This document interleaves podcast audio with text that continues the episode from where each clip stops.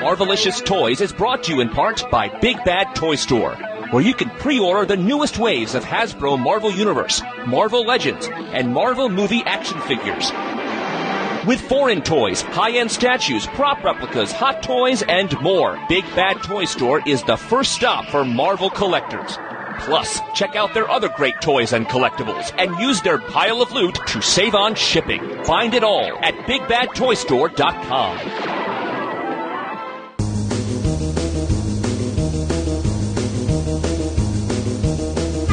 Welcome to Marvelicious Toys, coming to you from San Diego Comic Con International. Hosted by Justin and his amazing friends, Arnie and Marjorie. Be sure to come to MarveliciousToys.com, where you can see hundreds of pictures of items shown on the convention floor and join in the forum conversation with other listeners. Hello, Marvelicious Toys listeners. This is Arnie, your co host of Marvelicious Toys, bringing you our continuing coverage of San Diego Comic Con International 2013. We won't be joined by Justin and Marjorie today. Instead, what we are doing is bringing you the Marvelicious panels of Comic Con. Later this episode, we're going to have the entire Hasbro presentation where they revealed the changes to their lineup, their upcoming Marvel three and three quarter movie and legends figures, and so much more. But speaking of movies, to get us started, there were a couple of press conferences in addition to the Hall H panels for the Marvel movies, Captain America and Guardians of the Galaxy. And since it's the movies that bring so many people into the collecting, we thought we'd share those with you first. So first up, here is the presentation for Captain America 2, The Winter Soldier. So they just need to go straight across the stage. Please welcome director Joe Russo.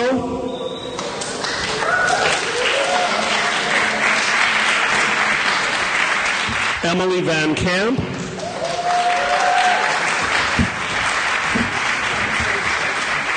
Anthony Mackie.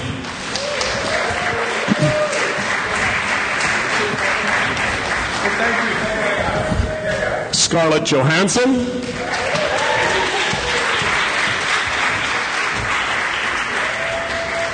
Chris Evans. Sam Jackson.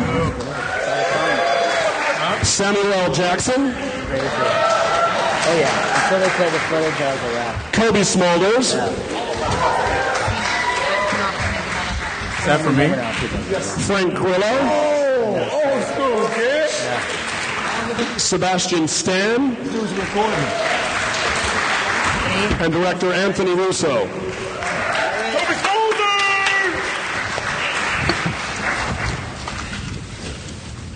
This is fun.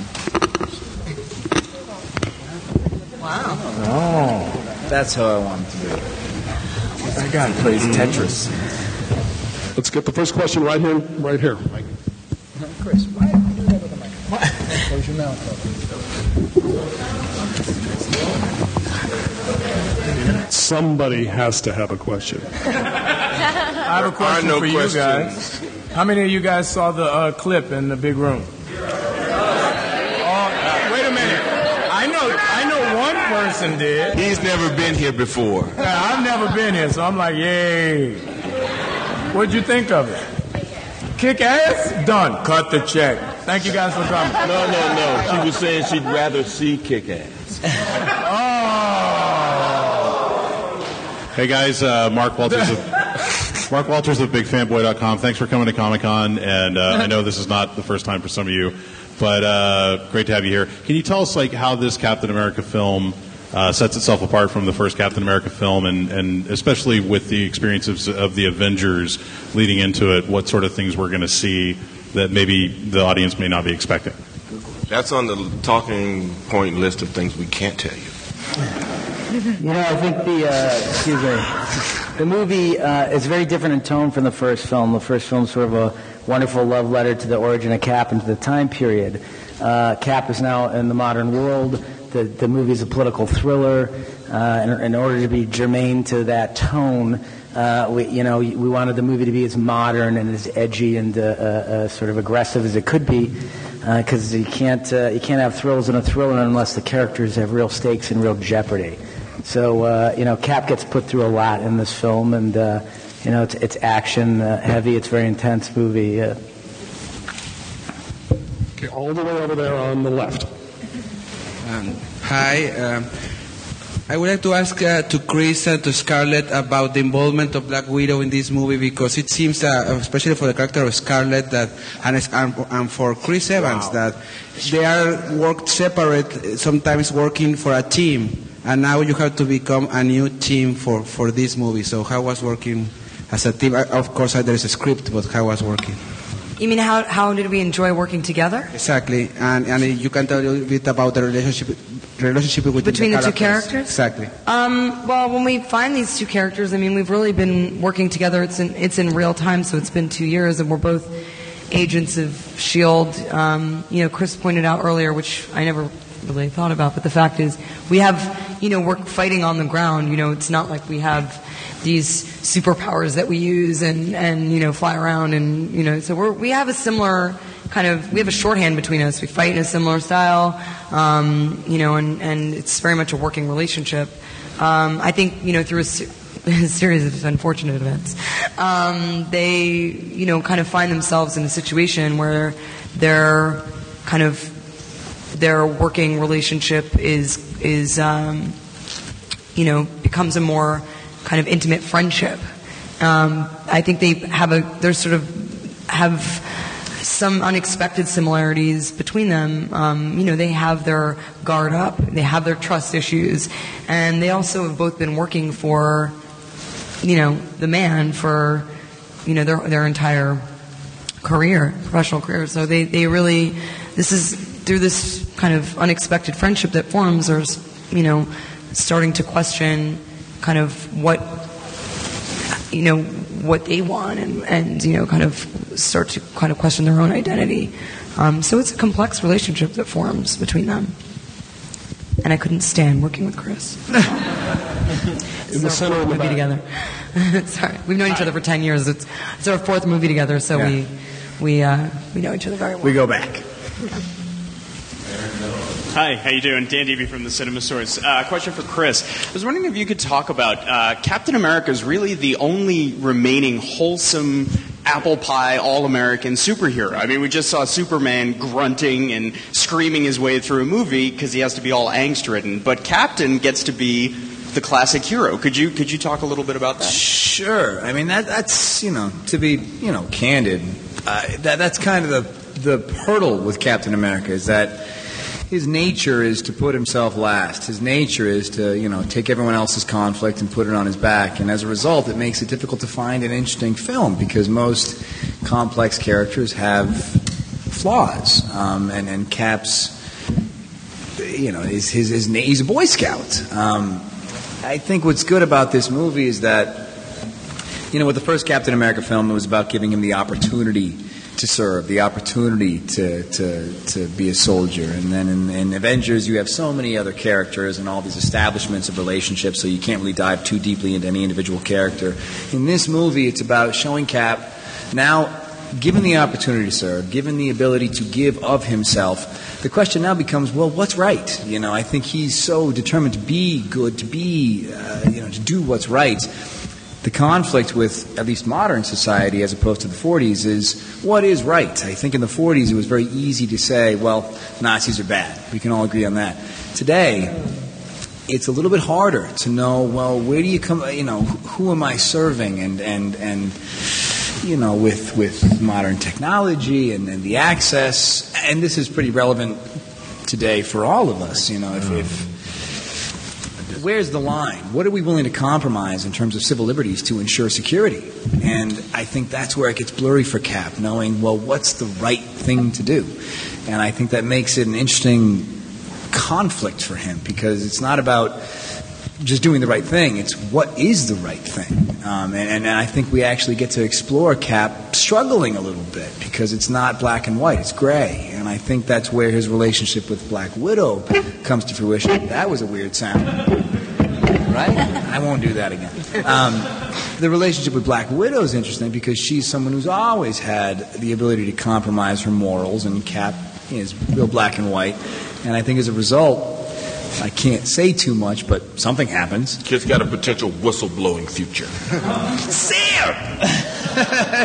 Take it easy. I got Um, problems with that. something happens, and as a result, these two people from different worlds need to rely on one another. And as a result, you have two people who, on the surface, may seem very different, find a lot of common ground and, and learn quite a bit from one another. That came out pretty well. Wow, man. Well, let's come back on here. Um, Chris, um, uh, you mentioned relevant technology. It kind of goes along with my question here. Uh, in, in the first movie, your, the only reference you understood was flying monkeys. Um, in the sequel, has Captain America become you know relevant with today's uh, trend and up to date with what's going on with today's Sure, world? sure. I, I, I think? I think you get a little tired if every joke is like, "What's the internet?" Ugh, You know, I mean, he's, you know, he, he gets it, he gets it, he gets it. I mean, that's the problem is he's not, he, he he doesn't sling jokes. He's not sarcastic, so it's hard to find the humor unless the humor is self-deprecating. But you, you can't keep playing that one note of, "I don't get it. What's going on in this modern world?" You know, so it's, it's, it's. I think we're past, you know. He's up to speed. He knows how things work. He has a cell phone. Um, so we're not just hitting that one note. We're trying to find humor other places. Thanks to Mackie in large part. He's really good. He's, he's a funny guy. I disagree. Right here in front. Um, my question's for Sebastian. I was wanting to um, ask you about the return of your character into this universe and what kind of hurdles and issues led to where he wa- is now and uh, how you came back to this role. Well, I mean, in a sense, he's very similar to Steve Rogers, that he's another lost man in, in this new world. So, um, you know, as we know, the journey for, for him is that he's just discovering about his own identity and sort of his, his role in, in, in this new world um, in his own way. So, for me, it was just sort of how was I going to tie that to what you've already seen in the first film and, and still recognize the same person uh, in the end? In the center. This question is for Chris. Could you explain a little bit about the difficulties of trying to play Captain America for the third time, if there were any? Or what were your challenges? Difficulties. Um, I, I think the difficulties are just about trying to to meet the bar with which Marvel has set. You know, it's you have all these fantastic movies with fantastic people. Every time Marvel releases a movie, it's better than the last one, and you know, you just want to make sure you're not the weak link in the chain. I suppose. You know, you have all these really talented people coming together, and you just want to make sure you do your part. Right here in front again. We're trying to get to as many as you can and uh, Yeah. as Emily? fast as we can. Um, after being in very popular roles, but uh, very different than being around a superhero, and um, what do you feel? How do you feel about the transition from uh, those roles, where from shy to powerful, but now um, around superheroes? How do you feel, and what was the preparation and transition? And Um, you know, I. Well, I can't say too much about the character, but I, I, I mean, I think people have a certain idea of who I'm playing and, and what I'm meant to be playing, but I think they'll be surprised at how we introduce this character. And, um, you know, compared to other things that I've done, well, everything's been a little bit different to this. Uh, it was certainly um, a challenging experience, an exciting experience. I had so much fun um, playing this part, but you know, I can't say too much about how we introduce her because um, I guess you just have to go see the movie. um, but it was a great experience. Over here on the right. Oh, yes. Um, hi guys. Um, uh, I'm loving the Marvel movie universe, and what's so great to see um, more women being represented. My my question is to Scarlett, Emily, and Cobie. Um, how does it feel to represent more of a strong female? Uh, presence in superhero movies, and especially what you think you guys will bring to this movie. Lots of glamour. um, Glamour. well, I mean, I think that uh, it's it's most superheroine, female superhero. I don't know what's politically correct anymore. Um, films have, are simply not really good. They're just not well made. They fall back on this kind of like hair flipping, posy, kind of hands on hips thing. We do a little bit of that, of course. Um, but, you know, it's important that it looks good. But, um, you know, we, we, we, I've really had a great opportunity, and I think, um, I, I mean, Joss really set the bar, I think, in, in Avengers to really um, sort of celebrate these uh, female characters that um, are usually kind of bookends or sort of ornaments um, in the film that kind of sell the sex appeal. And he really, you know, he was so, um, you know, he was so. Um, he was such a pioneer, you know, in, in really fleshing out these, the, you know, certainly Black Widow, and really making her um, a character that could get punched in the face and could deliver the blow and could, you know, and was a, an intelligent, um, complex, um, you know, really strong uh, female female uh, character for, for this series. Um, so it's been a, it's been a real pleasure for me to be able to play that kind, play those multi layers, and to to really be able to act and not just not just pose. I think um, you know our characters have uh, you know have have um, some real storylines here. We're not just the romantic interest, and uh, thank thank God for that. you know, makes our job interesting interesting to watch too. I think. Hmm? Here in the front right. You're more interested. What you said, yeah. What you said, yeah. Hi, uh, my question is for Anthony and uh, for the Russos. Uh, I think we're all really excited to see the Falcon in a movie, finally, for all the obvious reasons. And uh, I'm wondering, though, with the cast this huge, how much Falcon are we going to see? And if possible, can we get more Falcon? You can't get enough Falcon. That's just the way it is. We can all agree on that. Anthony used to ask us that question almost every day. The uh, well, there was about five percent of Falcon in the film, and then we cast Anthony Mackie, and now there's 95 percent of Falcon in there. Because I would just show up and walk in the scenes. Full wardrobe. Didn't care. Yeah. No lines. But Standing in the uh, you know, it's a it's a character that's very personal to us. They're saying we've been collecting comics since we were kids. One of the first books we ever bought was a Cap Falcon book. So uh, we have a real affiliation for the character.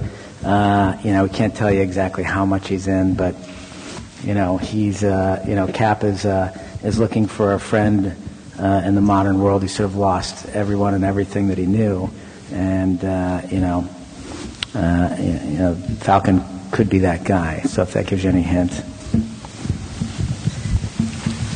Joshua with Spider Man Crawl Space. Is Captain America going to be ticked when he finds out that Coulson faked his death?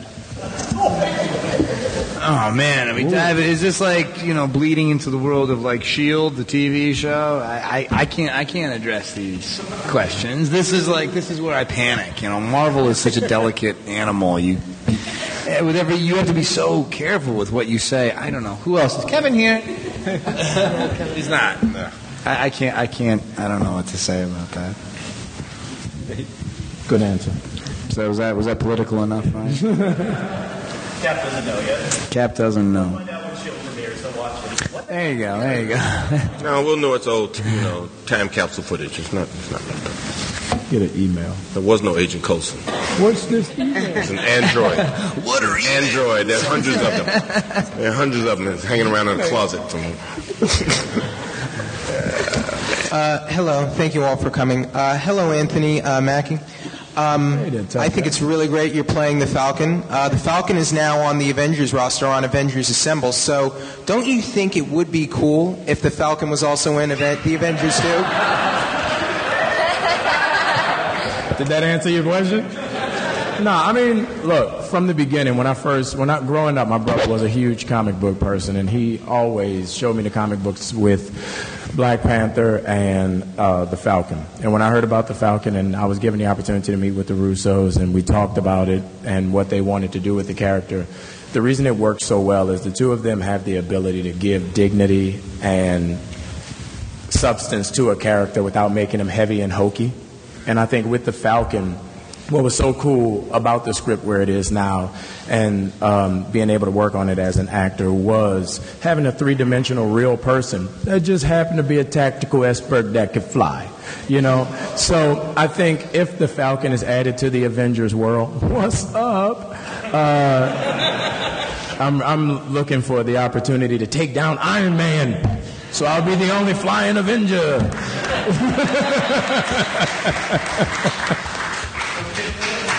no, he don't count. That, the hammer flies. He don't fly.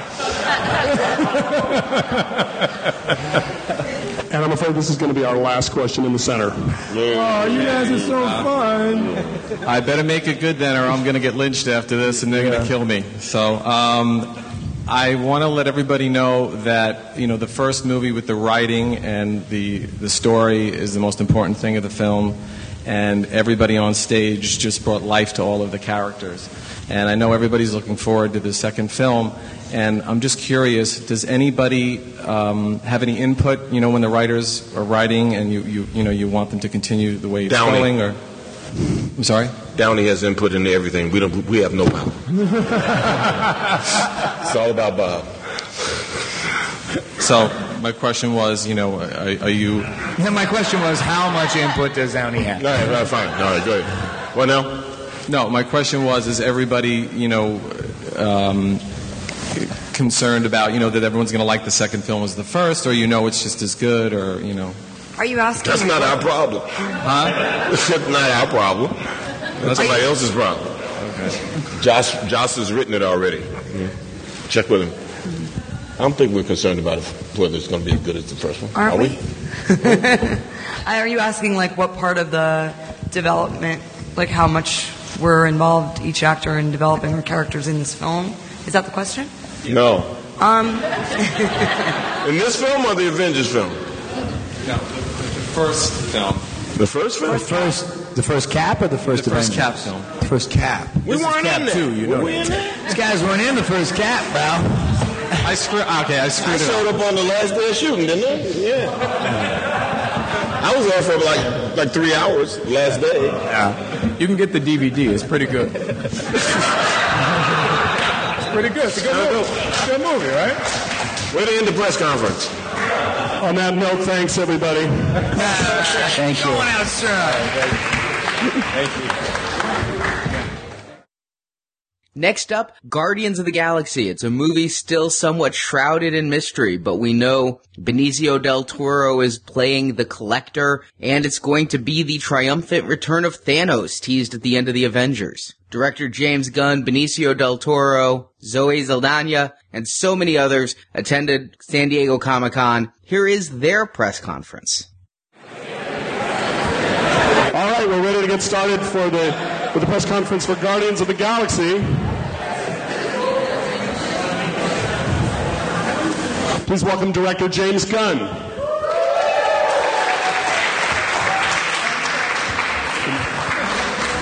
Benicio del Toro.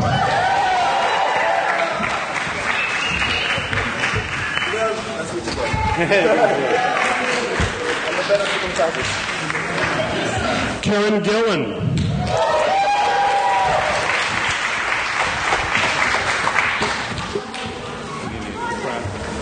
You get a special message right now from me. Chris Pratt. I'd like to give him a special message. Zoe Saldana. Dave Bautista.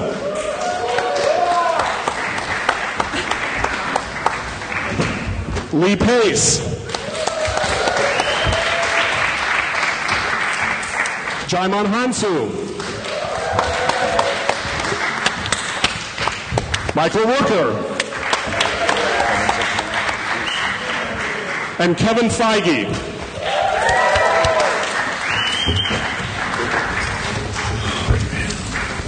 Hey, what's up, dude? How you doing? If we can have everybody be seated, please. Where's our first question? Hello. Right here. Uh, hi. Uh, my first question is for James. Uh, it's the elephant in the room, but I think we're all wondering. We've got a wonderful cast here. Uh, is there any chance we might hear soon about Rocket Raccoon or Groot? That we might hear about Rocket Raccoon or Groot? soon, like casting, anytime soon. Pretty soon. Pretty soon. Pretty soon. Nowish. Not nowish. Tomorrow, next weekish. No. Next monthish. I don't know. Soon. Ask Kevin. Kevin tells me what I can do and not do. Kevin. Uh, per- perfect answer, James. Perfect answer. the Kevin part. right. Over here on the right. What's the What's the basic uh, moral premise conflict of Guardians of the Galaxy? um, oh man, that's a good question. Before I flew here from London, you know, for 12 hours. Uh, uh, but really, but the Guardians is about a, a family coming together, and it really is about a, a, a- a group of individuals who have acted selfishly and only as individuals throughout their life, and learning something them- about themselves that, that makes them heroes. Here on the left. Uh, Jasper with, with uh, nerdlocker.com. Chris, what was the extent of your training to get your body into the physical shape that it is now? Oh man, it was it's it like uh, it was like a, a about you know six months. Just got after it. Combination of different things. Um, uh, lifting weights, cardio, and and really strict nutrition. And so, I mean, it's like really boring stuff, but uh, basically, I cried like 40 pounds off, and the rest was being hungry and uh, running a lot. He's being very disciplined. His birthday was a couple of three weeks ago, four weeks ago. I happened to be there. They brought out a tray of vegetables that spelled "Happy Birthday." Yeah. Yeah. And uh, if, if, if there was one that was sharp, I would have used it to cut my wrists. That's not. You shouldn't make jokes about suicide, though. Seriously, you guys. Um, Here in the center right. James, your previous films have more of an R-rated tone, obviously. Uh, will you plan on keeping more of a darkly comedic tone throughout this film without wandering into the R rating? Um, I, darkly comedic. I don't think of it as darkly comedic. You know, I do think of it as me. I got to say that there's a lot of James Gunn in this movie, and it's a strange thing because when I turned in the first draft to Kevin and Marvel and, and Joss. Um, and they read the first draft. They were all really happy, which made me happy. That was a really good day. Um, and their biggest note was more James Gunn, which freaked the hell out of me. Um, so I gave them more James Gunn, and that's what's in the movie. And I think it's a, I think it's a really unique movie. But with every movie I do, I'm speaking to a certain part of myself, and I'm speaking to a certain audience. And with a movie like Super, I'm speaking to um, a, a really a, a specific person that that movie means a lot to, and I really appreciate everybody that loves that movie. When I'm doing a movie like Guardians, it really is for a much broader audience. It's for everybody. It's a movie we can go see on a Friday night with everybody else in the, in the city and, and really enjoy ourselves in a, in a different type of way. And I appreciate both those types of movies. Front row here in the center. Hi, James. Hey, Melissa. Um, hey. Um, coming off of something like Super and then coming to such a big budget, what has your experience been like with the budget on set? that it's easier. it's easier because with a movie like Super, like there's a lot of people on set who I think I can do their job better than they can, and in a movie like uh, like this, we worked really hard to find the best, whether it was the best actor, you know, for each of these roles, which we worked really hard at um, to get the best people for this movie. I mean, really hard. Uh, but not only that, but the best production designer, or the best composer, or the best, you know, costume designer. And so they all make my job a lot easier on this movie than it's been in movies past. We're right here on the right. Hi. Uh, the question for the cast: um, the Marvel universe so far, Captain America, Thor, etc., have been huge, really well-known uh, superheroes. Is it intimidating at all to step into these roles? You know, going into what people may not be as familiar with. Oh, there's No. nothing intimidating about you know 200 people looking at you at a press conference. This is this is easy. Yeah, I'm not I'm not scared. Oh yeah, that's fine. Yeah, I mean, doing being at Comic Con, a- answering questions about you know a comic book movie. It's like Super easy.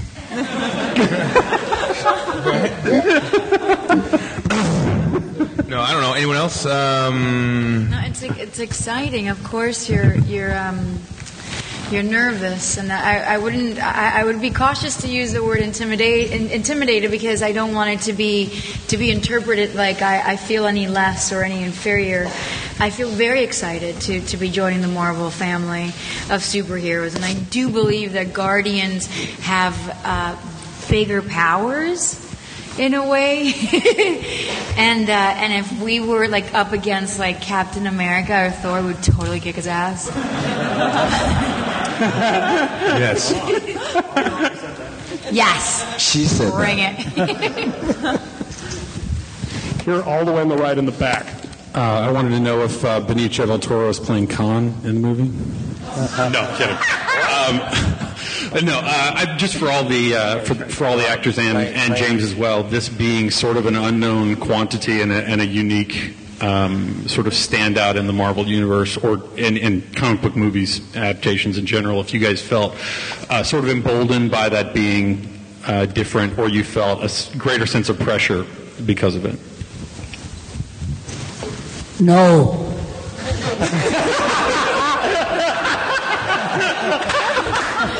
What's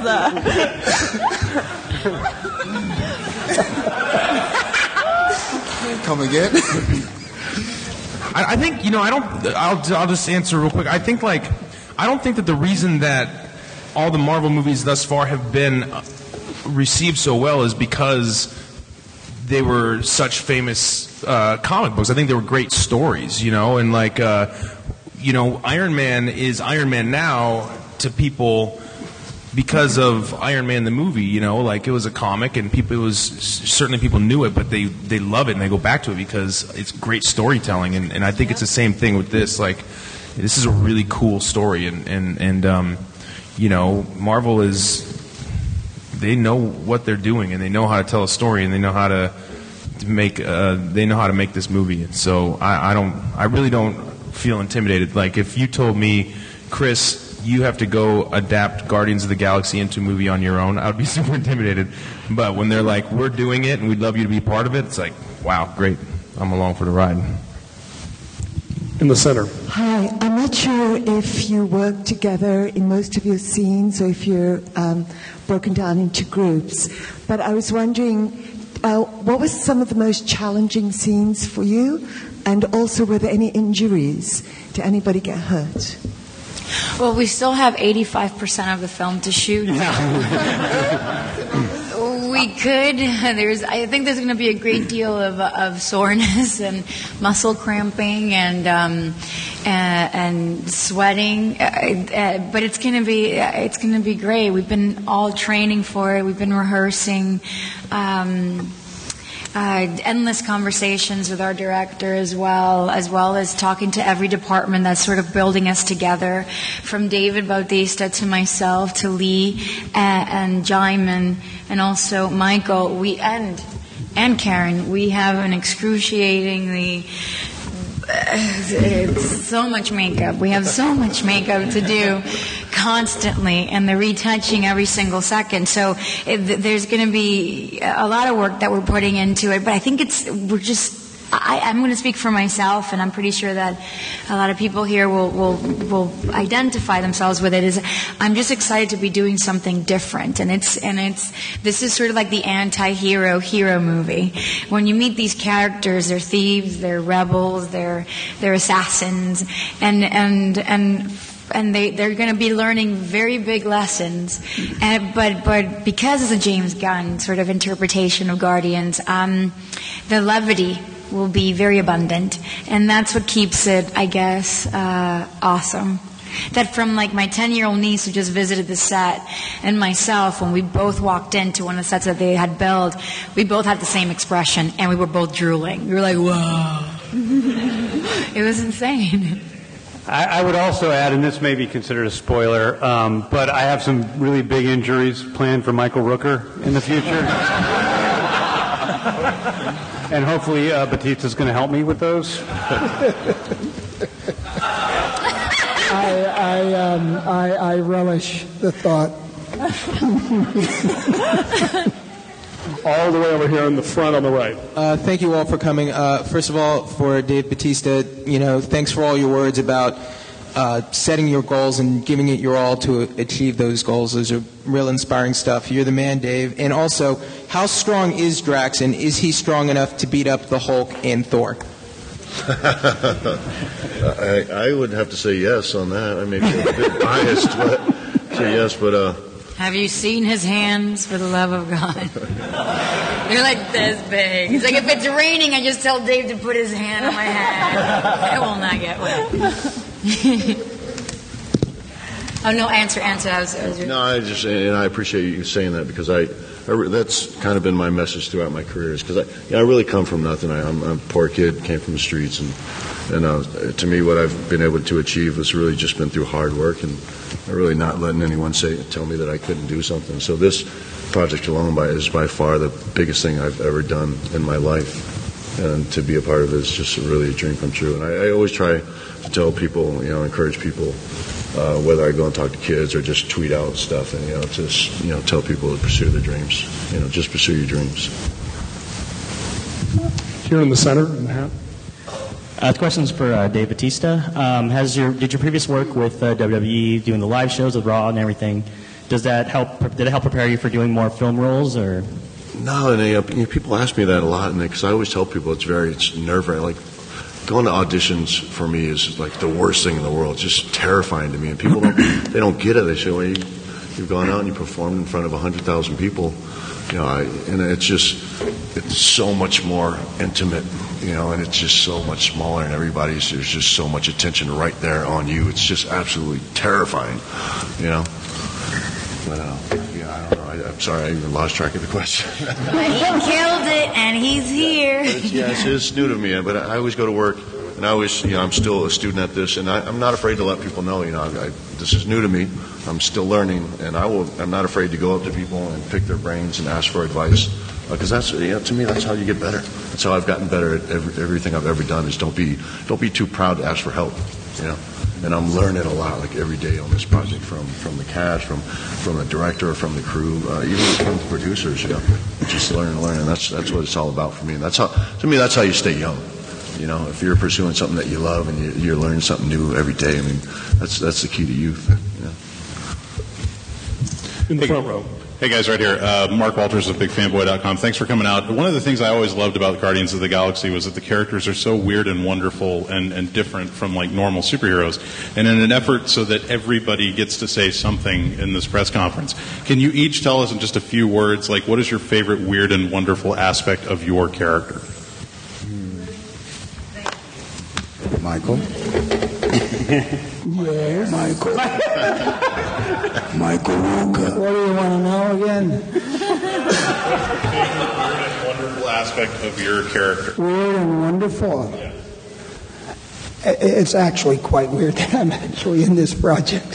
so I'm, um, uh, Yondu is Yondu is for me, for me. There's a lot of Yondu and a lot of me in Yondu. I, I, um, I, I when I first read the script, I, I, I noticed right away there's some aspects uh, of Yondu's uh, existence within this uh, universe of ours, in this in this film of ours, that is very very uh, uh, close to to me. Like for example, the the the the tough love attitude that I have towards some of the other cast members.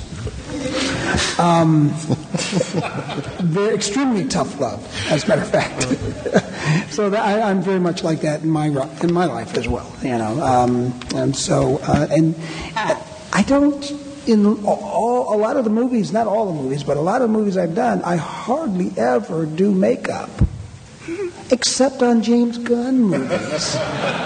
You know, the one was a seven-hour makeup in Slither. This one's eh, not so bad, maybe two and a half hours. So, I, I, that's for me. That's that's a, a, a very interesting aspect because I, I usually don't. Um, I get in, I look at the the mirror, I go, ah, "What do you think?" And the makeup go, girl says or guy says, "Well, well, we could do this, we could do this," and and I go, eh, and I walk away. You know, and not to be uh, you know, mean or anything. It's just that I, I prefer not to have. I prefer when I get mad, I get red.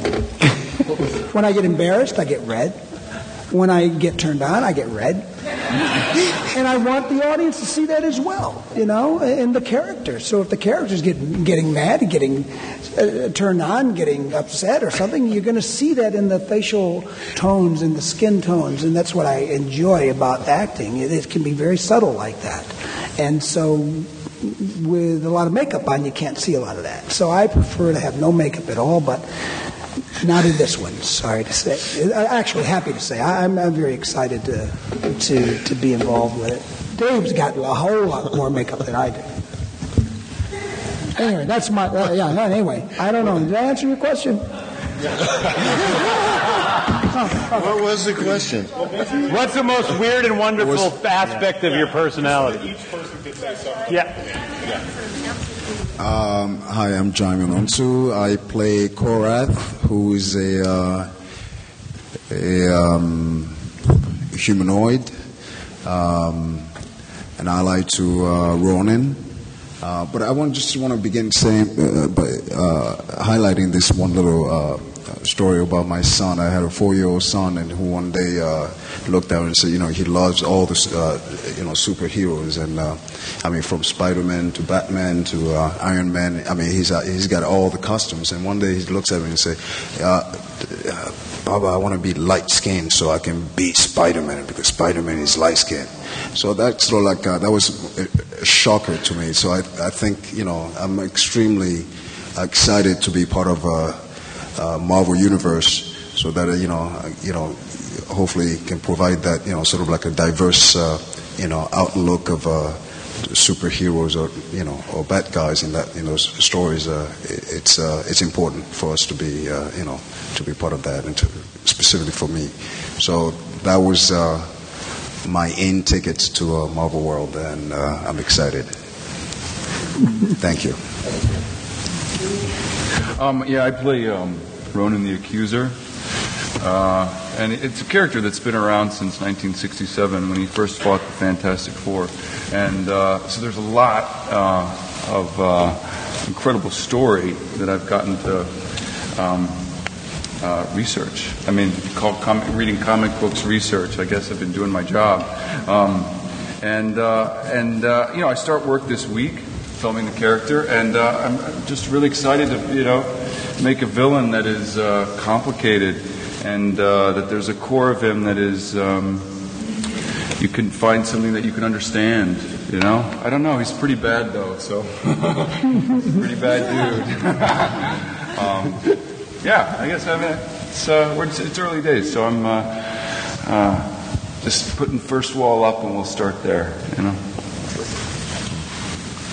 Uh, so I played uh, Drax the Destroyer, who's also a pretty bad dude.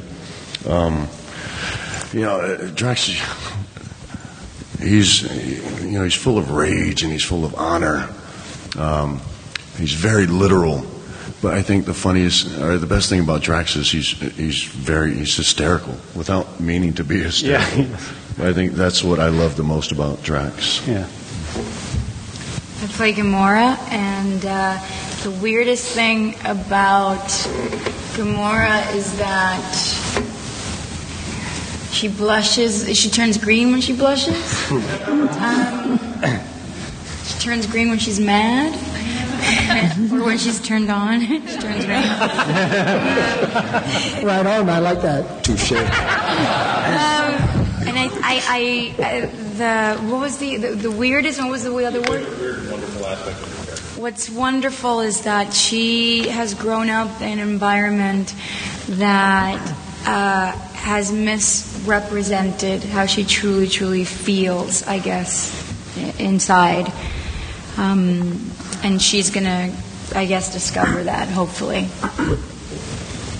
Um, for Quill, uh, without blowing too much of his origin or anything like that, um, there's like a petulance to him. Like he he hasn't he hasn't been really held accountable as an adult. He's been able to be kind of free in space and do whatever he's wanted to do, and uh, that's really kind of fun because it means that he's like slept with all these super weird aliens. it sounds like you've had good, some really good parenting. That's like my what's that? You've had some uh, mighty fine parenting. That's that's yeah. That, that's my favorite weird uh, weird element of the. It's just very wonderful. And and then but in terms in terms of uh, but in terms of but but for the, the my favorite moment I think I've had was was when I. Uh, when I first donned my full wardrobe in like the in the in the costume department, I put it on and it was just like it was just like wow i felt i wore it and i thought that was pretty wonderful. Like uh, i you know all of a sudden my walk changed a little bit and i had a little extra a little extra bob in in, in my head while i was walking and, and i felt that was pretty that was pretty cool. So Um, great wardrobe. Uh, I played Nebula. Um, Thank you so much. um, weird. She looks pretty weird. Um, and one of the most interesting things about the character for me is her very strange and complex relationship to Gamora. And that's that's it. Thanks again. Hi, uh, I, I played the collector, um, and um, uh, well, he collects things like most of us, and I think it's pretty cool that he's got his own personal zoo. Um, I think that's pretty cool. Did you hear? Did you guys hear his original his original answer? he said his favorite weird and wonderful. Thing. He goes, "My hair." We got this crazy hairdo in the movie. my, fa- my favorite thing about Benicio. Can I share a, a quote that you told me in our first meeting? And we were sitting down, we were talking, we are talking about something about the character, and this is the reason why I know you and I are going to be friends forever, is because we sat there and I asked you, you know, we were talking about something about collecting stuff and how you get excited when you get something new collecting, and then all of a sudden you look at me really seriously and you go, you know, I was the first kid in my neighborhood to have an alligator.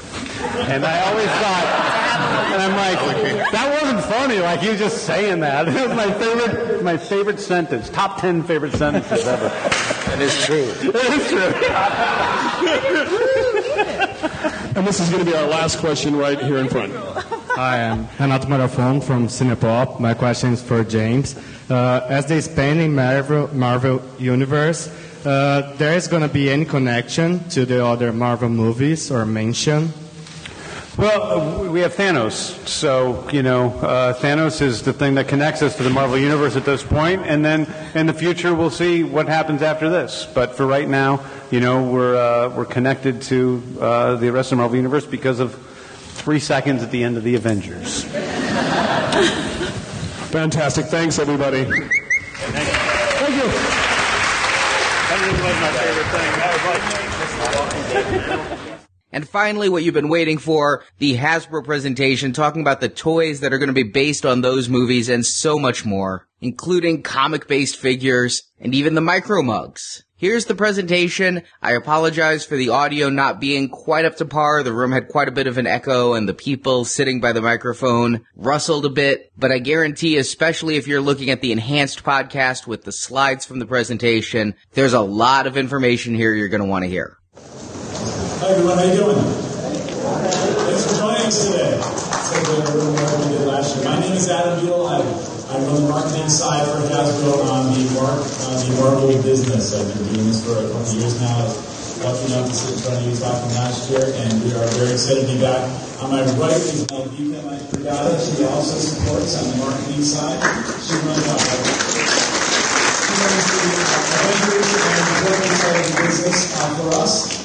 Uh, on the far left, we have Dwight Stahl, designer extraordinaire, who's been designing Marvel toys for Hasbro since 2006 when we, we got. So,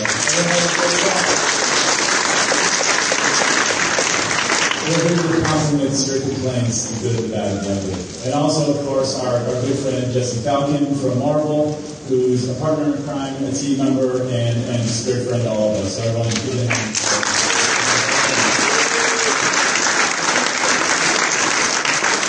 A lot of familiar in the room. Thanks for stopping by the booth. We've had some great questions. We've had great feedback. We've had great suggestions. We have a long list of characters to work on in the future.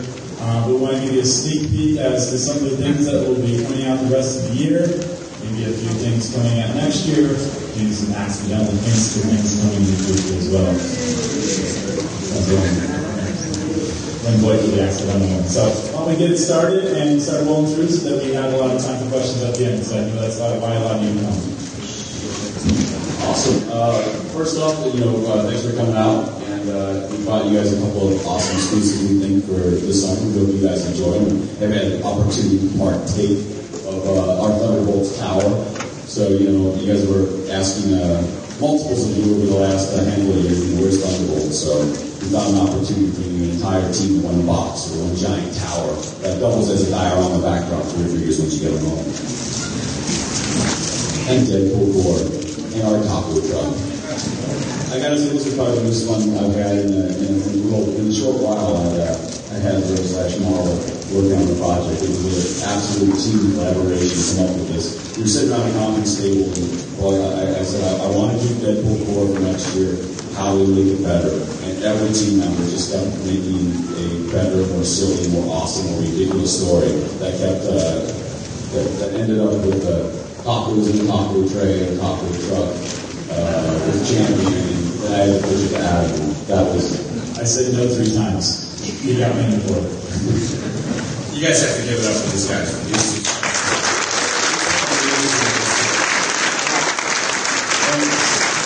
For. I people are going to sell out the, the Deadpool Corps exclusives sooner, um, possibly, possibly by the end of today, maybe early tomorrow, and hopefully we'll have enough Thunderbolts for everyone through tomorrow as well. So if you haven't gotten them, you're interested, I'll head on over to them put it up. Wolverine, we're getting, uh, we're getting a little bit of uh, X-Love out there uh, this year with our Wolverine line. Uh, this went through a little bit of uh, revisions as it went from a, uh, a shelf item to an online item, but I think you should still be happy with the, uh, the selections you're going to get. And, uh, we're we're trying to figure out plans for the ones that were originally meant to we can do with them uh, moving forward into the following season. So you, you guys know everybody up there, Cyclops, Wolverine, Sabretooth, and uh, a uh, brown tooth Brown Frost. Quick puff.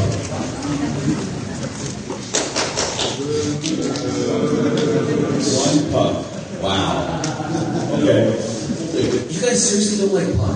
Oh, yes. We don't like those figures. Okay, we'll get to that in a second. so what do you think this work? How do I solve it? And then, and then bring forward the scale. We have some uh, all-star figures with, with Logan, a very uh, pretty awesome looking armor for Silver Samurai and, and uh, Wolverine and some ninjas. Those little ninjas.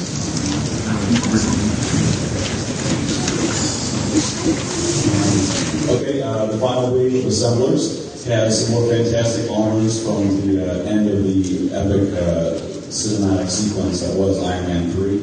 So we're at long last getting the Igor armor out there, uh, in artillery armor and uh, neutrino armor.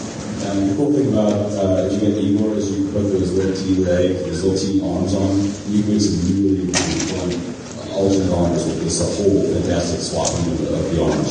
We know it's not the you know, high articulation that you guys like in some of the other lines, but we still think it's a really fun play experience for our uh, children, consumers, and still, even if you're uh, just a purist, there's some pretty beautiful armors to put on the shelves if you're, you know, if you're into it. Uh, Red Snapper, uh, 42 by... It yeah, okay. Um, uh, 42 has a arc, uh, his arc reactor, his chest uh, illuminates. Um, new red snapper, another uh, armor from that final sequence, as well as just a uh, fictitious off-screen uh, bonus armor. And then for you, the fans, you can get a super articulated Mark 42 armor, uh, which is coming there, which helps complement the rest of the lines of armors that we've done in the past, similar to Iron Man 291, and a nice uh, Tony Stark as well in his uh, worn out gear from the beginning of the film. Check out Amazon get that one. supersized armors, those are good too. So we have a 16 approximately inch armor, uh, the 42 that we're doing in a couple different decorative patterns. Uh, here is the fall armor and a off-screen color palette that actually has glow in the dark uh, infused into some of the armor segments. And it's just you know, a giant awesome armor with a Gatling gun and lights and sounds and all the you know, fun that goes along with uh, the toy side of the business as well. Micro mugs. The Mighty mugs have been many years ago, keep getting smaller, and smaller, and cuter. So from Mighty to Mini to Micro for Iron Man 3, this is the uh, the 24 for the year for Iron Man, and then we'll have some things of that coming uh, in the future for, for other executions as well.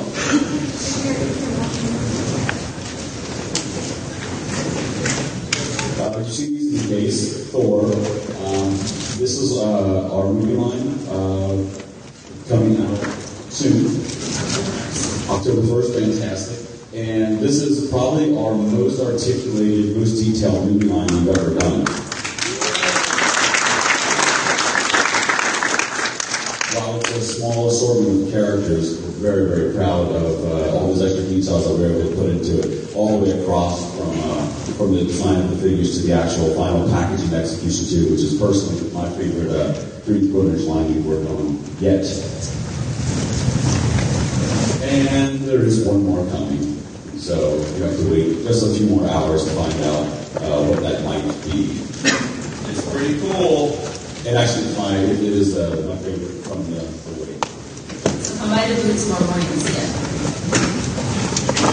And you can't have uh, the figures without some role play stuff for the kids to dress up and have some fun. Or you, clearly, Comic Con is a place where to dress up and fun as well. Right, one movie? Exactly. So we got our Corey helmet, uh, our new uh, version 2.0 of the foam hammer, as well as a really awesome electronic light up hammer. That every time you hit it, the whole face of the hammer illuminates with lightning crash sound effects. So just wait for that. But we know you guys love Marvel Universe, and these are all the things you see in the movies. Don't really need to go through the names, just showing some nice big pretty pictures of what's down there. Uh, the wave four, the final wave of Marvel Universe for the year, uh, has a tweet on Baron Zemo, uh, taking the Masters of Evil pack from last summer's Comic Con, tweaking some of the details to give you a different costume to the main line, uh, as swaps, cloak to dagger, abomination to A-bomb. That's built off of the uh, Rhino body, which is really, really amazing. And then the black and white armor that was uh, all over the comics uh, last summer, I believe. They were one of my favorite versions. And, you know, a little family deal with uh, North Star and War for you uh, Canadian loving Alpha Flight uh, team members. And you're Canadians. All right, there you go. Black Knight. This Blade. And X-Force Nightcrawler. He's had a lot of uh, comic page uh, time over the last year. Three packs. The uh, three packs are coming to an end as as they were. Uh, but these are the so this is what rounds out the uh, comic three packs: Mockingbird, War Machine, and Hawkeye. Uh, Emma Frost, Juggalossus, or Colossus, or Colossus, or whatever. We keep on inventing multiple names for them just because fun.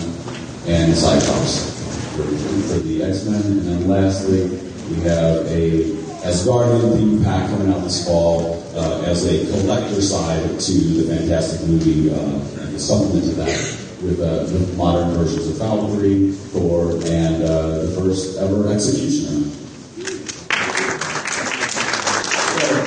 We know a of questions as to what's going on with Marvel Universe, and we've, uh, we've talked about that in the booth. Marvel Universe is not going away.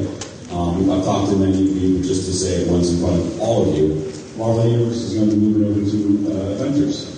And, and purely, purely a merchandising decision on, on our part from the marketing side. You know, one of the, the biggest challenges you've all thrown at us the last couple of years is why aren't you getting the waves out? Why aren't you getting all the figures out that you're talking about? And a lot of it has to do with the way the retailers go through the inventory over, the course of the year. So um, one of the things the retailers do want is they want to lean into the, the all the big entertainment that's going on, right? So we've got two or three major motion pictures here. We've got now three pieces of animation. Um, that Marvel's going to be delivering. Um, it's an amazing, amazing amount of content. Um, so we're going to lean into that. We're going to Shield show. as well as well as it's Shield, right? So we've got a lot going on. We've Got a lot of to get five days about about Marvel characters. We're going to lean into that. We're going to make it easier for retailers to merchandise against the collector SKUs. Um, they're still going to have the high articulation and the high deco, and Dwight's going to still be allowed to bring out those characters you guys asked for year after year. We're just going to brand it slightly differently. So in this case, for the three three quarter, it's going to be branded under Avengers. Um, the packaging look is going to be different than the kid stuff as well, so you know immediately when you get to shelf that it's not the kid stuff. So you'll see that it's premium, it's collector focused, um, and we're still, still going to have as much fun as we did before. And some, something similar but a little different on, on Legends that we'll talk about in a few minutes as well. And, and, and just to add to that point, one of the things, because I know you guys like details, and I know you like, and I know you don't like change. Um, one, of one of the reasons that we're making this change to go away from the term Marvel Universe when we first started uh, developing product with Hasbro, that was that was a specific category that Marvel licensed. So you could license an animated show, you could license a movie, or you could license this brand we call Marvel Universe. It had that red red Marvel that said Universe underneath it, which we had on all the packaging. You know, what Marvel does, and what a lot of companies do when it comes down to licensing, is uh, they refresh their licenses all the time. And to have um, a staple brand like Marvel Universe, it's run for since 2006, so it's about time to refresh it. So it, it was a way for us all kind of come together and refocus and, and freshen up uh, this line so we can continue to manufacture it for you guys, but make it seem fresh in the eyes of the retailers, which is really, very important uh, element in getting this product to you guys. I think also it's important to know that the one of the most important continue to deliver a large collective line year over year is to make sure that we're recruiting new people into um, the franchise. Um, so the movies are doing a great job of bringing casual collectors into into these segments, and we're seeing more pickup there. That's going to allow us to do more segments down the road and, and more SKUs against, against these um, uh, great characters.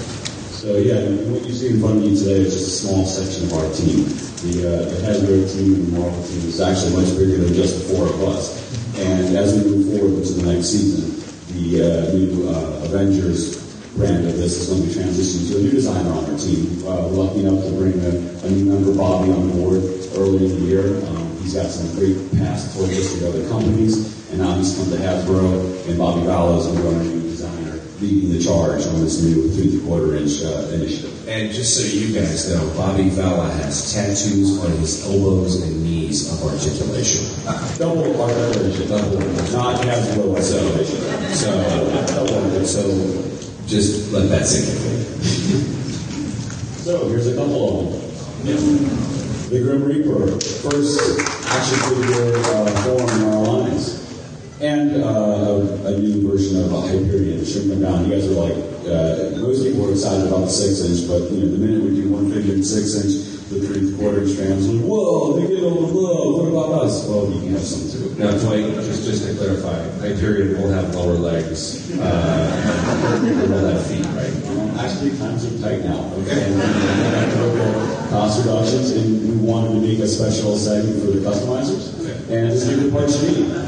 Just, uh, just like. The, the uh, section with Crayola markers and such is right next door, so you can color them all in and give them all. Marvel Legends. So, like I said, we just showed a couple there, but you know, there's going to be plenty more of that type of figure stuff. So, Marvel Legends. Uh, this is the, the rounding up of the year. You see Johnny Case, uh, the Scarlet Spider-Man costume of last year, uh, a classic version of uh, Black Panther, the Wrecker and Bulldozer, the, the, which, which finalizes the record for which I know you guys have been, you know, we were all very excited about to actually be create a team and deliver the team. Modern Hawkeye, classic Hawkeye, two different versions of another great adventure. Two versions of my favorite ex-girl Jean. And then the Build-A-Figure for the mini Rocket Raccoon in his classic Guardian of the Galaxy look. So then the final wave of Marvel Legends in its current form is uh, the Marvel Now Original 4. It's a really, really impressive, uh, massive sculpt if you guys have seen it down in the case. uh, Agent Venom with some symbiote strands uh, ripping out of his back. The, the strands are actually pretty cool. They're designed as such that they can hold all the extra uh, weaponry that he comes with, so he can have like up to six blasters sticking out over his back, as well as the ones he put in his hands for a really, you know, big throwdown, whatever villain he so chooses. And then uh, Masters of Evil swap with uh, Tiger Shark and a translucent radioactive man. Thank you. and then uh, some more, uh, some more, uh, a little bit more love just to round out one more cast member of the Thunderbolts. Uh, we'll have Dr. Tweed for Moonstone, and then Songbird, who once more, uh, I don't think she's, she's ever had a figure before this. There you go. Songbird and the Lethal Legion, a couple of its members, Blizzard, and the most magnificent mustache in comics, Batroc the Leaper. With the uh, with that being said, this is the final of the mini build figures. So if it's the final mini build figure, and we're still doing build of figures, I guess that means things will be getting a little bit bigger for next year. So uh,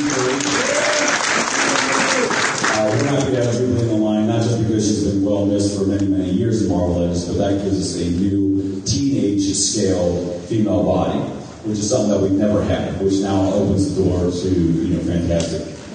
Let your imaginations run, but, you know, a new, uh, a new another tool in the shed, as it were.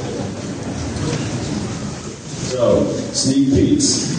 As Marvel Legends evolves, as everything must do when it dies, we are going to be infusing Marvel Legends going forward uh, for now in our movie branding, similar to what you were saying earlier. Yeah, so if, those of you who are paying attention to what's going on retail today, you saw this year we did an Iron Man 3 Legends assortment. Um, the second wave is retail about right now. Um, those of you who are big Legends fans, and that's been hugely successful. Um, been very strong. We actually started experimenting with this last year with a movie focused six-inch scale for Walmart as an exclusive program. It wasn't branded in Legends, um, it was very similar. Very technical, great articulation. Um, we're taking we're taking the lead of what we did three three quarter and twisted it slightly. We wanted to maximize the increasing amount of SKUs we have on the shelf. So going forward in 2014, all of our Legends assortments will be aligned with a major theatrical property. They won't all be characters. We're going to still do a great class of characters as well. Um, going to allow us to, you know, basically triple the SKU facings of Legends at retail um, next year. Uh, so the, you know, so the first, the first two that you're going to see are, are Captain America. You're also going to see Spider-Man, and then there'll be another one too that we're not going to talk about today. So, that being said, let's talk about what you do know. Yeah, in the case, uh, a gentleman asked me yesterday, he was uh, concerned that on the Iron Man 3 League of Legends, which is out now, most of our new tooling was going into movie characters, which is obviously true because we don't have those things to look at before, and we need to make all new to match the fantastic costumes that are being developed by the Marvel Studios side of the business. But in front of you, you see a 100% new Marvel Captain America and Marvel now. So we are still working really hard to find an opportunity to put 100% new classic or other characters out there as well. It won't just be going forward 100% new movie characters and then a head and a belt or something or just redecorating the classic. So we're going to try to find a nice balance of getting some great, new sculpts out there for you that way. So you've got Captain America, uh, modern version of Baron Zemo. You guys like that one? Yeah. And while I stop there, let's show you something else coming.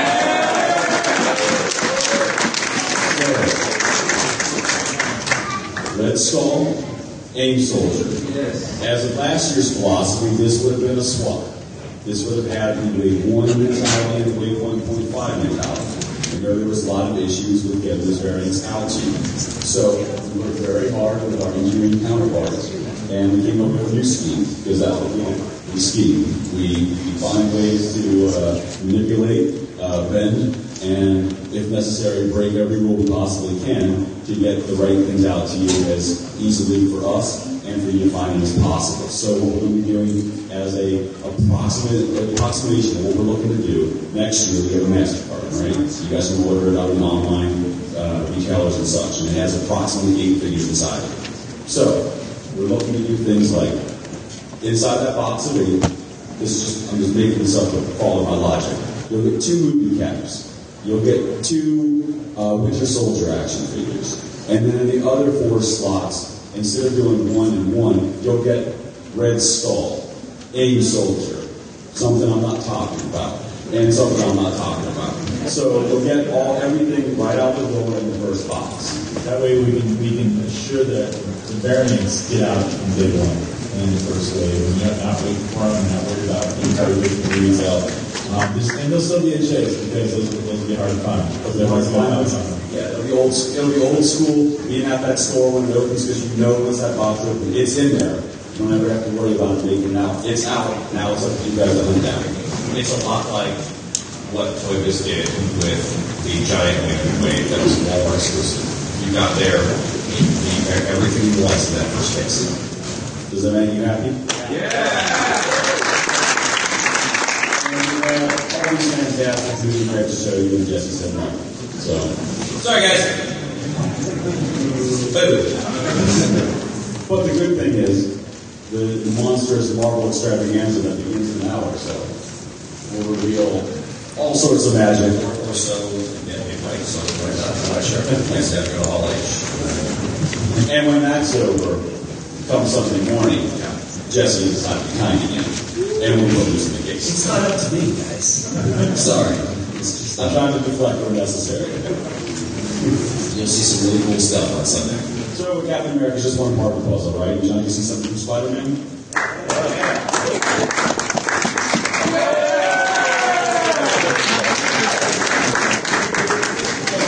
You guys have been asking for many, many, many years for where's the curvy female? Why did you females look so thin? Feed them. So, uh, so we fed them, and we're taking the Lead's own body, which, uh, which most of you guys have been very pleased with, and we're turning her into black cat. And then, I said we're getting bigger, right? You guys are tired of mini build figures? Would you like to see a big build figure? Yeah!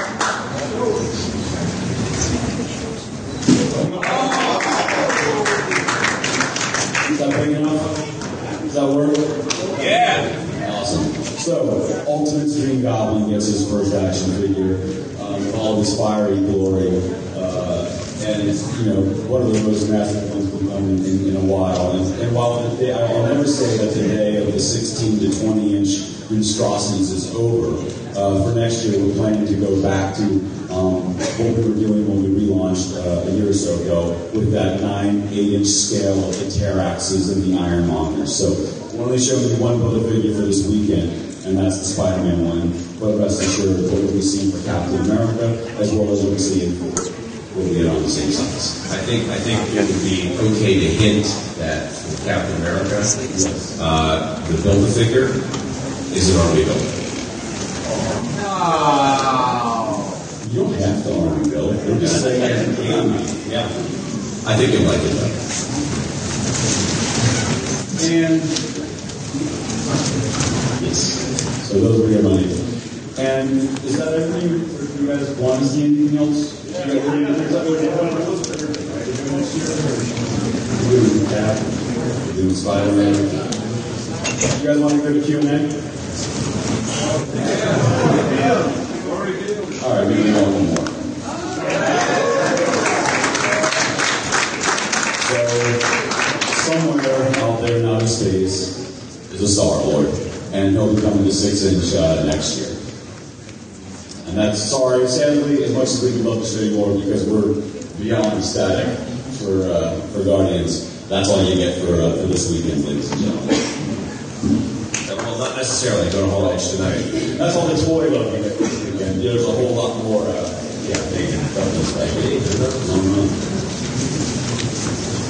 That's it. So that's all. That's the um. That's the preview of the toys we have. Of course, we're gonna have a lot of new characters showing up in the booth tomorrow after after tonight's event is, is done and underway and everything that needs to be revealed is revealed. Now, I talked to some of the gentlemen at the Hasbro booth in addition to the on-mic Q&A you heard last week, and I asked some questions that I felt were B-level questions. I didn't want to spend our 10 minutes with the brand team on these, but I certainly had some questions about it. And first of all, what I was told is that even though the upcoming three and three quarter inch line is Avengers Assemble, they're going to find a way to get other characters into the line. They said it's a comic book based Avengers line, even though it's named for the TV series. And so anyone who's ever been an Avenger or been in an Avenger book is very easily accessible for that and they will find ways to bring other Marvel figures in as well. They said there's a chance for some carry forward figures. So figures that were in Marvel Universe because they match the style, the deco, and the articulation that they're doing in Avengers Assemble that we may see some repacks or repaints of figures. Now, I did ask, what about Vision? I know that so many of our listeners are seeking out that vision figure that's so hard to find, so expensive. And one of the things Marvel Universe has done very well is have these carry forward figures, these case assortments of older figures, getting them back out there. So I did ask about Vision as he is a very popular and notable Avenger and I was told that they are aware that there is a demand out there for Vision. There's no plans at this time, but it's something that they're keeping in mind. So if you're anxious to have a Vision figure, I take that as there's nothing in the near future and you might as well head to eBay. But if you are willing to play an exceptionally long game of years, well, we might see Vision again. That said, who knows if it will be a repack of the old Vision or a totally new, more articulated sculpt. I also asked about the lost variant figures. Where's Blade? Where is Blade? We're getting this Red Skull Punisher. Where's Blade? Where's the rest of the Wrecking Crew? And what we were told is that they just couldn't find a distribution channel for it. They didn't have the orders they thought at the stores. They never got a chance to ship those case assortments. So they are looking for a partner who would take those figures and be able to release them at some point. But there are no current plans to release those figures. So there's nothing in the works to get the other Wrecking Crew, nothing in the works to get Blade, nothing in the works to get the other She-Hulk out there. That's really disappointing, but that's the case. And finally, I asked about micro mugs because damn it, I have spent so much on packages not knowing if it was series one or two. And in their case at Comic Con, they said wave two, shipping August. And I was a little ticked by this because they never really made it clear at Toy Fair or any time after that there wasn't all 24 in that first wave. So I talked to the gentleman there who was very receptive. I asked if there was going to be any marking noting that this was a wave 2 case, if there was going to be a different packaging of the micro mugs for Iron Man 3. And the answer was no. He said that goes against the blind boxed purpose. But then I explained to him that I and many of our listeners have had the same frustration not knowing that they were waived because the boxes have all 24 on them. It's simply disingenuous to say there's 24 figures when you're only shipping 12. And Hasbro's kind of new to the blind box game. They've been doing the fighter pods for a little while, but blind boxed micro mugs was new. And I pointed out to them, there's a lot of blind packaged people out there. Grab Zags and Noggins and all those things. And none of them claim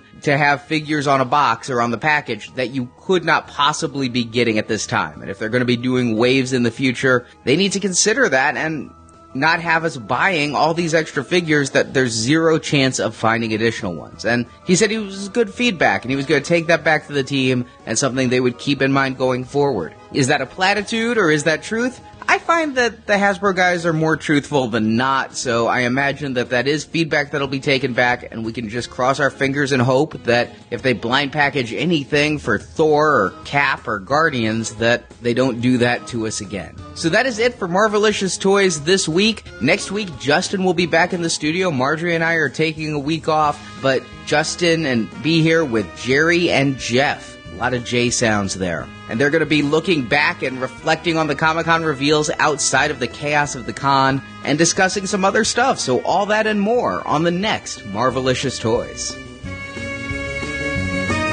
Thank you for listening to this episode of Marvelicious Toys. If you enjoyed this podcast, please help our show by leaving a positive review for the show on iTunes. There's even more Marvelicious content at our website, marvelicioustoys.com. At the site, you can see pictures of the products we discussed, find checklists for Marvel toys, talk and trade with the Marvelicious forums, and much more. It's all at marvelicioustoys.com. We want to hear your thoughts on Marvel collectibles. You can leave reports of your latest toy finds as well as product reviews on our voicemail at 803 Marvel 4. or email an MP3 or iPhone voice memo to show at marvelicioustoys.com. Marvelicious Toys is produced and edited by Arnie Carvalho. Marvelicious website design by Jason. Graphic design by Justin. Website photo editing by Jen and Jeff. Podcast enhancement by Andrew, Shane, Daryl, and Barrett. Announcements by Brock. The Marvelicious theme song, Bam Pow Kablam, is composed by Joe Harrison. See more of Joe's work at www.starwarsfanworks.com slash lionsmouth. If you also like Star Wars, Star Wars collecting is covered weekly at our other podcast, Star Wars Action News, which you can find at swactionnews.com. Marvel Comics and all that the Marvel Multiverse contains are the intellectual property of Marvel Entertainment Incorporated, a subsidiary of the Walt Disney Company, and no infringement is intended. Marvelicious Toys is a Venganza Media production, copyright 2013, all rights reserved. And no part of this show may be reproduced, repurposed, or redistributed without the written permission of Venganza Media Incorporated.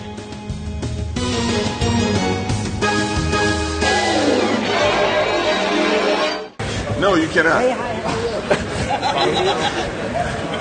I have no control over that. Samuel L. Jackson. Yeah. That made my day. Uh, sure. Yeah, I do. Oh, no. Oh, yeah. You guys? Okay, great, good. Yeah, I just spoke to my like three months ago. Yeah, Yes. talk to him like every few months. Have a great Comic Con. Yeah. Thank you so much. I appreciate it.